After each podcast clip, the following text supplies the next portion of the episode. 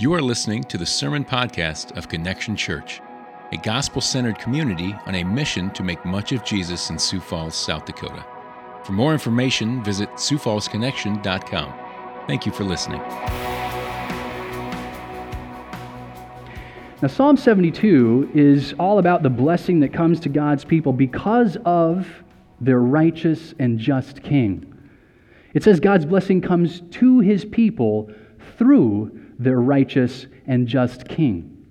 The king, as the representative of his people, secured or lost God's blessing to the people insofar as they worshiped him, honored him, and served him, and loved him, and kept his law. They secured or they lost God's blessing for the people as long as they were administrators of righteousness or justice in their kingdoms. Now, King David was a great king.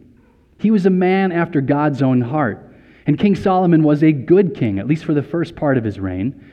He, he, he, was, he asked for wisdom from God. God said, What is it you want from me? And Solomon said, Give me wisdom. If I'm to be king, I will need wisdom. And God said, I will give you what you've asked for. I'll give you wisdom. And because you've asked for wisdom, I'll even give you something for which you didn't ask. I'll give you riches. So Solomon was a man of immense wisdom and immense riches, immense wealth. And, and God allowed Solomon to even build the temple for him in Jerusalem, the temple that symbolized God's dwelling place, where he would be worshiped by his people in their presence. So it was that, this, that Solomon's reign was a time that was marked by God's presence and great prosperity for God's people. These were the blessings that were brought to God's people through and by the king. But neither David nor Solomon were completely righteous. We know the story. Neither David nor Solomon were completely just. Both disobeyed God's law. Both were deeply sinful in the same ways that both you and I are sinful through and through. For them and for us, sin wasn't merely present in their actions or their words, it was embedded into every fiber of their being. David in Psalm 51 asked God to create in him a new heart, a request that we ourselves will ask of God because our hearts are corrupt. They're full of sin. So David and Solomon could never be the fully righteous and just king. They could never be the fully righteous and just representative of the people before God. And even if they could, even if they could be completely righteous, even if they could be completely just, their righteousness and their justice would only last as long as their lifetimes. Their reigns were limited to their lifespans. They could not be an eternal king. So it was that David and Solomon were merely types and shadows of King Jesus the eternal King. King Jesus, the completely righteous, the completely just King, who secures blessing for God's people by his own blood. The King who defends his people from their enemy by defeating their enemy once and for all. Now that's Psalm 72. And what does that have to do with Psalm 127? Well, as I mentioned earlier, they have the same author, Solomon. And while Solomon in Psalm 127 wrote on a different theme than he did in Psalm 72, both Psalms have within them the same heart. Not always, but often, the middle part of a psalm is its heart. It is the moral of the story. It is the idea that the psalm is built around, and it's the idea that the psalm is meant to convey. In the middle of Psalm 127 is the end of verse 2. Now, we're going to read Psalm 127 together in just a moment. It's not going to take very long, it's a pretty short psalm. But if you would bear with me and look at the end of verse 2, look at the last clause in verse 2, where we read, He that is the Lord gives to his beloved sleep. Now, that phrase, his beloved, is a bit of a clever reference Solomon is actually making to himself. He's referencing himself, the king, the representative of God's people, as the Lord's beloved. After all, that was actually the name that God gave to Solomon at his birth. David and his wife named their son Solomon, but we learn in 2 Samuel that God actually called his name Jedediah, which is the Hebrew name that means beloved of the Lord. His name was the Lord's beloved. And so it is that Psalm 127 is about the king. and how God's blessing of rest was given to the people because of and through the king, their representative, their royal figurehead. That should mean something for us today. Psalm 127 is also one of the 15 songs of ascents. You'll see that Psalms 120 to 134 have below them this inscription. They say, a song of ascents. Because these were the songs that God's people would sing as they ascended the hill or the mountain on which Jerusalem was built. God's people would go to Jerusalem. They would make a pilgrimage multiple times throughout their year to celebrate various feasts. And these feasts were tangible reminders of God, and celebrations of God's acts of salvation, in, of his keeping of his covenant promises and his steadfast love. And as God's people would go to Jerusalem and begin their ascent up the hill to the Jerusalem, it was customary to sing or to chant or to use these songs, recite these 15 songs in some way to prepare their hearts to worship God. So, in keeping with what I've already said about the middle of a psalm being its heart, being its main idea, it is not without meaning that Psalm 127 is the middle of the songs of ascents. And it's not without meaning that the middle of the middle is about the king. As God's people were ascending the hill up to Jerusalem, they, was, they were preparing their hearts to go and worship God, to remember his acts of salvation, to celebrate his steadfast love. They were singing the songs of the king. They knew, Solomon knew, that for God's people to receive God's blessing, they would need a perfectly righteous, perfectly just, sinless, and obedient eternal king. And these Psalms are about that king. These Psalms are all about Jesus. You see, we're tempted to look for ourselves first in the Bible.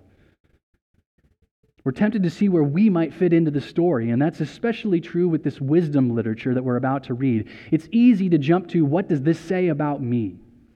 Or what does this tell me to do?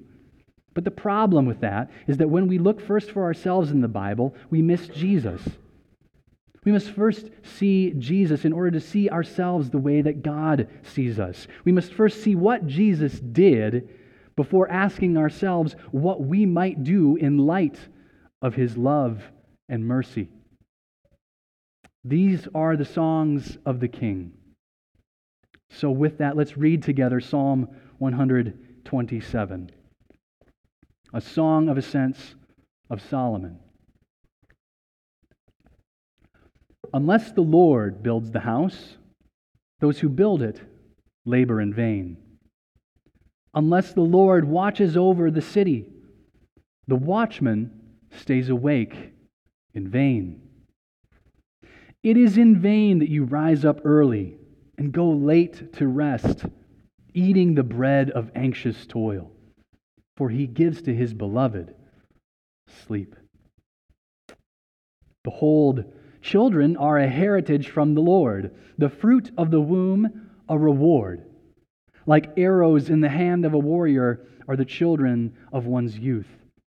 Blessed is the man who fills his quiver with them. He shall not be put to shame when he speaks with his enemies in the gate.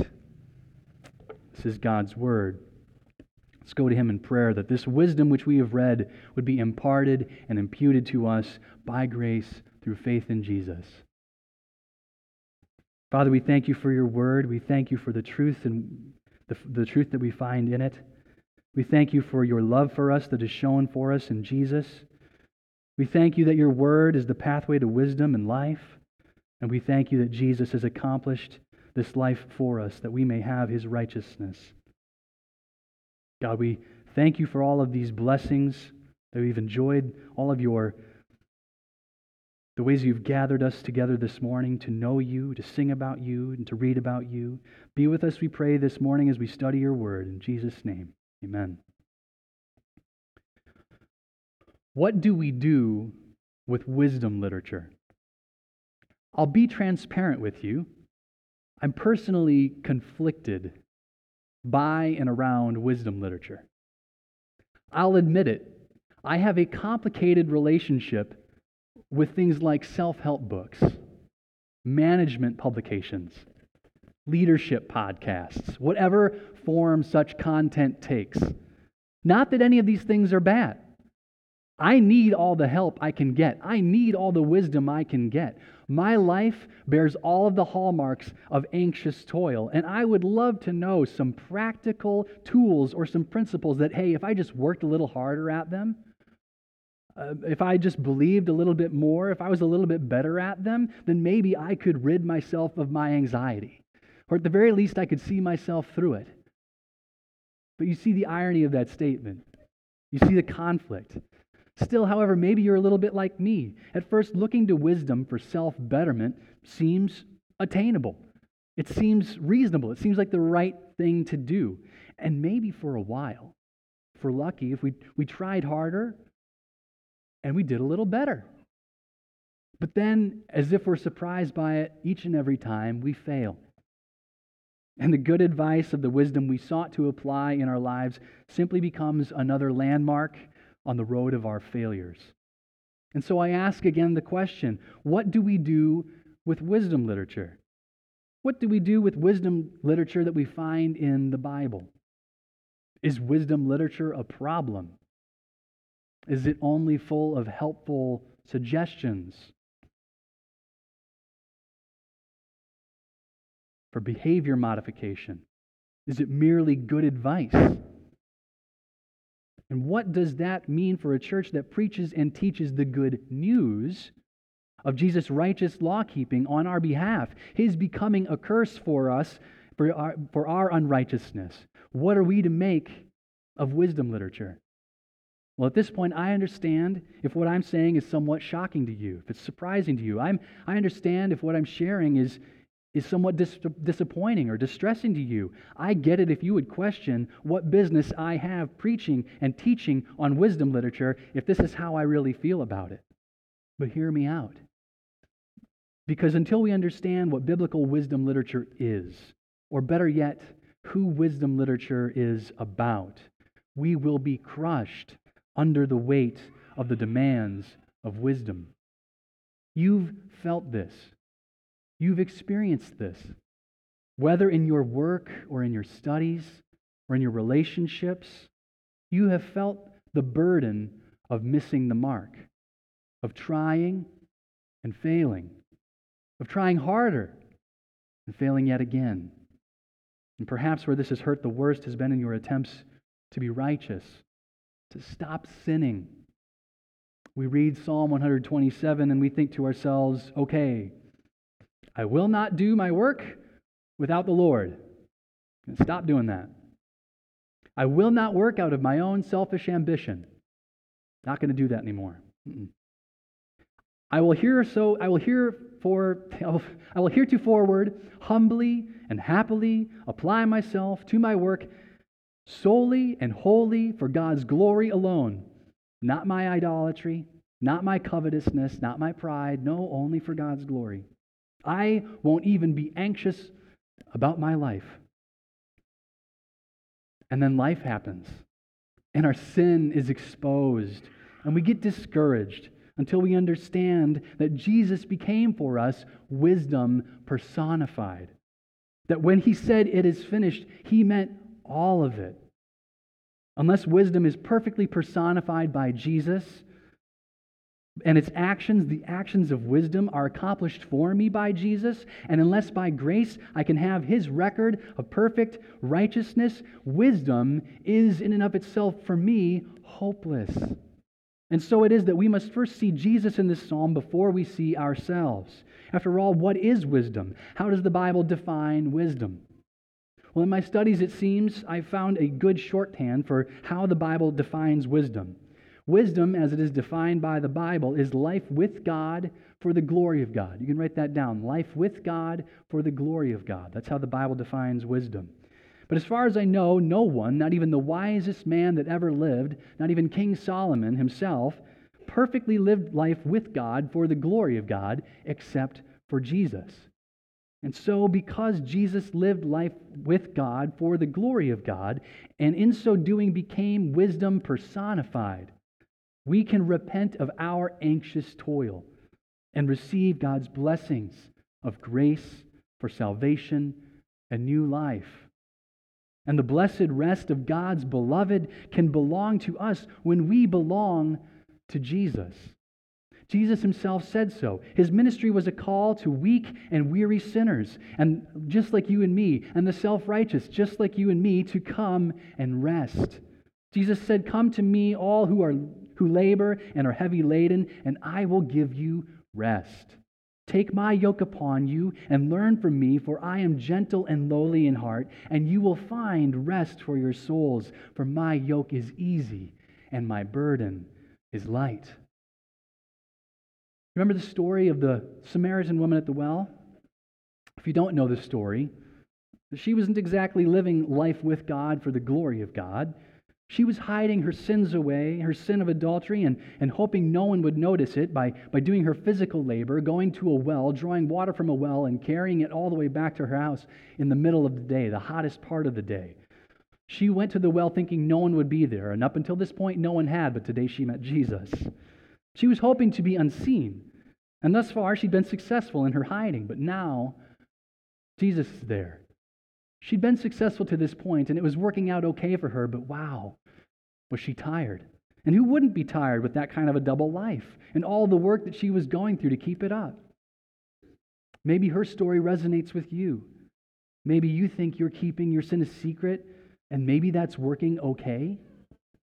Maybe you're hoping no one will notice your isolation or your sin, and thus far, it seems to you no one really has. But isn't it tiresome? You're weary of pretending, weary of keeping up appearances. Jesus said to the woman, so weary from coming to the well in the heat of the day each day, so weary of living with her secrets. He said to the woman, If you would have asked me, I would have given you living water. Whoever drinks of the water that I will give him will never be thirsty again. The water that I will give him will become a spring of water welling up to eternal life. We say, Jesus, you mean that if I come to you, I can stop hiding? Jesus, you mean to tell me that if I ask you for, to provide for me the thing that I'm looking for everywhere but from you, whether that's approval, security, significance, Jesus, you will give me that in eternal supply? Oh, that we would say, just like the woman said, Give me this water. Oh, that we would repent of our anxious toil, our vain attempts to save ourselves, when we see that everything God requires of us has been provided for us in Jesus. If you think you can't meet the demands of wisdom on your own strength and by your own striving, you're right. But to quote pastor and seminary professor Jack Miller, cheer up. You are a worse sinner than you ever dared imagine, and you're more loved than you ever dared hope. This is true for you when your faith is in the person and work of Jesus. He lived life with God for the glory of God. He became wisdom personified. And because of this, we can read wisdom literature without being crushed by its demands. So, with that in mind, let's look further into this psalm to learn first those things that wisdom does not say, second, what wisdom says, and third, be reminded again who wisdom is. So, first, what wisdom says. Wisdom does, or what wisdom does not say. Wisdom does not say labor and watchfulness are themselves vanity. Hard work is not in and of itself vanity. Verses 1 and 2 do not say that building a house is work done in vain, nor do they say watching over a city is staying awake in vain. They don't say rising up early and going late to rest is vanity, because it's not. But doing any of those things apart from the Lord is. Doing any of those things for your own selfish ambition is. The psalmist, though, does not disparage hard work. After all, God, if God is the creator and we are made in his image, when we create in ways that honor his design for life in this world, we reflect his character and his nature. Wisdom does not say that labor and watchfulness are themselves vanity, but it does say that work done without the Lord is. So I will say more on that, what wisdom actually does say about work done without the Lord later. But here's another thing that wisdom does not say wisdom does not say that God will do our work for us. Maybe you're a little bit like me, one of those people like me who are always looking for a loophole, always looking for a way out, trying to get out of things.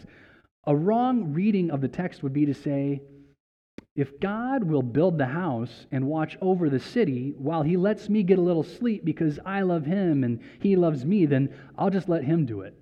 In other words, if God can do the work without me, then why try at all? Wisdom does not say that. Foolishness says that.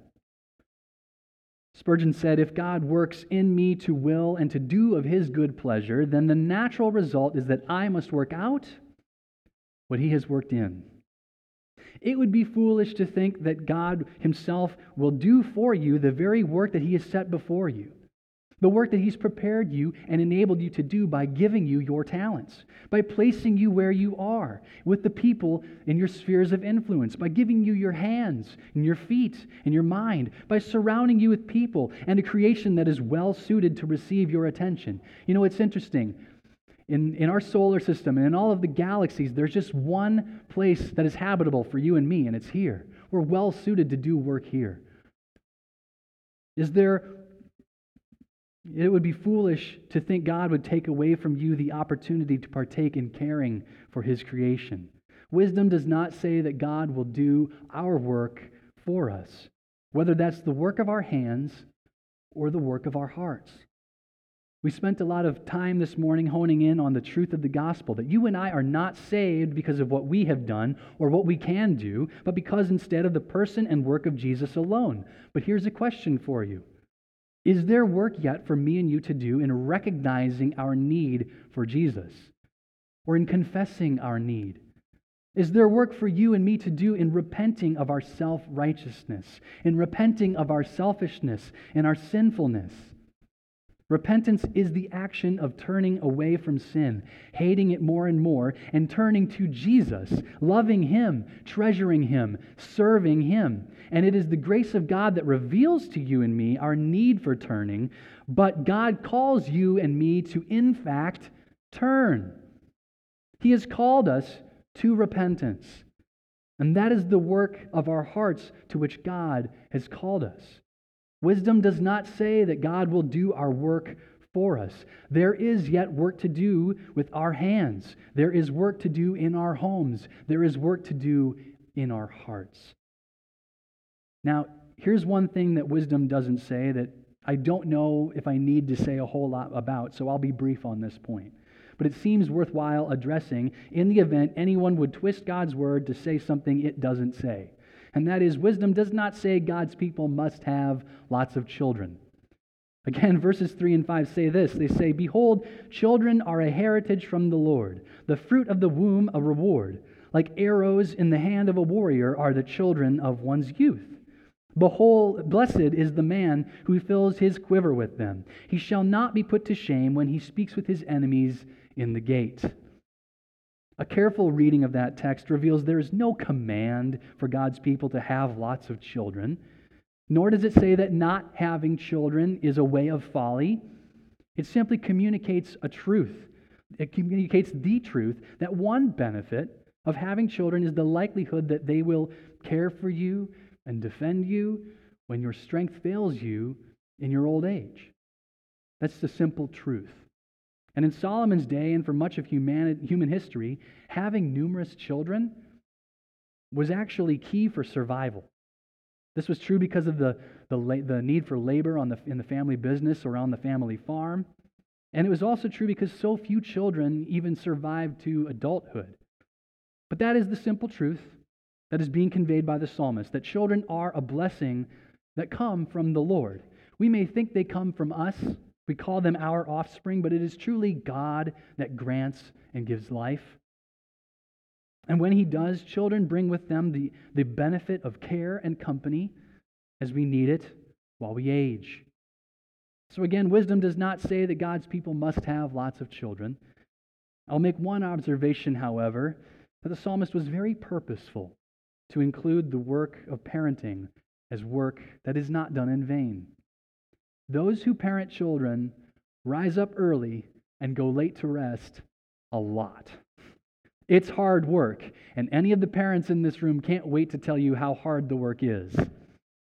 And as we saw earlier, as we will return to again later, hard work done with the Lord, trusting in the Lord for the glory of the Lord, is not work, is work that is not done in vain. It is meaningful, it is profitable, it's good. So these are the things, those are the things that wisdom does not say. What then does wisdom say? When we look to this psalm, which is so full of wisdom, how does it describe life with God for the glory of God? Well, first, wisdom says that work without the Lord is vanity, it's meaningless. To work without the Lord has no meaning or purpose. The psalmist uses this, he uses the words in vain three times in three sentences to describe work done apart from the Lord and for anyone's glory other than God's. What a warning this is against futility and frustration. How we would experience futility and frustration if attempting to work apart from the Lord. In Ecclesiastes, which was also likely written by Solomon, the author describes vanity as a striving after the wind. Nothing could be more useless or silly than chasing the wind. I mean, think about it. If you were to go outside and try to catch the wind, how silly would you look? People would think you lost your mind. But if you do your work on your own strength for your own glory, you might as well have simply chased the wind. Does it hurt to hear that? I know it hurts to hear that, which is why I'm so glad Jesus fully paid for all of my foolishness and yours. And that by the transforming work of grace He's working in our hearts, we can stop working for our own glory and instead work for His. Jesus picks up on this theme of futility, working apart from Him in John chapter 15 when He tells the disciples to abide in Him. He says, I am the vine, you are the branches. Whoever abides in me and I in him, he it is that bears much fruit. For apart from me, you can do nothing. Jesus is saying the same thing as the psalmist. That working apart from his abiding presence and for his praise is an exercise in futility. But there's another encouraging element here from this wisdom, and it's because God says, because it says that God is working, and this gives meaning and purpose to our work. If building and watching apart from God is building and watching in vain, then the opposite is true. Building and watching with God is not in vain. If we were to rephrase the psalm into the positive, we would see this. Verse 1 would say something like, Those who build the house with the Lord do not labor in vain. Those who watch over the city with the Lord do not stay awake in vain. Verse 2, if we were to restate it, it would say something like, It is not in vain to rise up early and go late to rest if you eat the bread of joyful labor. Building and watching with God is not in vain. It has deep meaning and lasting value. This is because, as we saw, God has equipped us and invites us to partake in the care of His creation and to minister to the needs of the people around us. And maybe the most pressing need is that everyone everywhere would see the futility in working for his or her own glory. But more than that, that they would see the beauty and the goodness of working for God's glory, so they could experience the blessed rest that comes to us through Jesus. Because ultimately, God invites us to do our work and to rest in the finished work of Jesus. God's sovereignty and his providence is a comfort for the weary. It means that, yes, God requires us to apply ourselves in our work, the work of our hands, that we would apply ourselves again to the work of our hearts, but ultimately, our success isn't up to us. What a comfort that is. Because this is true, we can lay down the burdens of our anxious toil, our work for our own glory, and instead we can rest in the joy of knowing that we are loved because of what Christ has done. After all, He is wisdom personified, He is who wisdom is. No deed ever done by Jesus was vanity. No word ever spoken by Jesus was spoken in vain. His miraculous birth, his sinless life, his atoning death, his victorious resurrection, his glorious ascension, his perfect intercession is entirely unnecessary, yet is entirely consequential for you and me. It's our only hope. Because without him, there is only anxious toil. He is the Lord's beloved. And because Jesus is the Lord's beloved, you and I are the Lord's beloved, because Jesus belongs to us and we belong to him. And now the bread we eat is no longer the bread of anxious toil, but instead we feast on the bread of life. Just as Jesus told the woman at the well that he had living water to give, that he would give to her an eternal supply of the significance or the security for which she longed, for which she was toiling, Jesus said, I am the bread of life. Whoever comes to me shall not hunger, and whoever believes in me shall never thirst. Because Jesus himself was wisdom personified, we can have the rest he gives to his beloved. We can cease our anxious toil. We can turn away from it. We can repent of it and receive instead true rest in the beloved. Finally, Jesus is our true defender in the gate. The psalm ends with these words, speaking of the blessing of children, that because of them he shall not be put to shame when he speaks with his enemies in the gate. The gate is meant to be understood as the courts. Essentially, the psalmist was saying that beyond defending and helping you in your old age, your children will your children are able to speak on your behalf if ever your enemies make a charge against you in the courts. Now, we see this today to a certain degree when people's children serve as their parents' powers of attorney. Whether for medical purposes or for legal purposes, parents assign to their children powers of attorney with the belief that their children will act on their behalf for their best interests. And while this is a good thing that children can do, what they can't do is intercede for us. They can't plead for us in the most important court we could ever face. They cannot argue for us on our behalf or act on our behalf before the throne of God and before his righteous judgment of our souls. They cannot defend us against the charge of the enemy who says this one is a sinner. Only Jesus can do that. Hebrews 7:25 puts it this way, he that is Jesus is able to save to the uttermost those who draw near to God through him, since he always lives to make intercession for them on their behalf. The author continues, For it was indeed fitting that we should have such a high priest, holy, innocent, unstained, unseparate from sinners, and exalted above the heavens. He has no need, like those other high priests, to offer sacrifices daily for his first for his own sins and then for the people, since he did this once and for all when he offered up himself. Jesus is our defender. He answers the charge of the enemy that we are wicked sinners, undeserving of God's love, by offering up himself, by living the life we should have lived and dying the death that we deserved. He's our defender. He is wisdom personified. And He is our only hope for a life lived with God for the glory of God.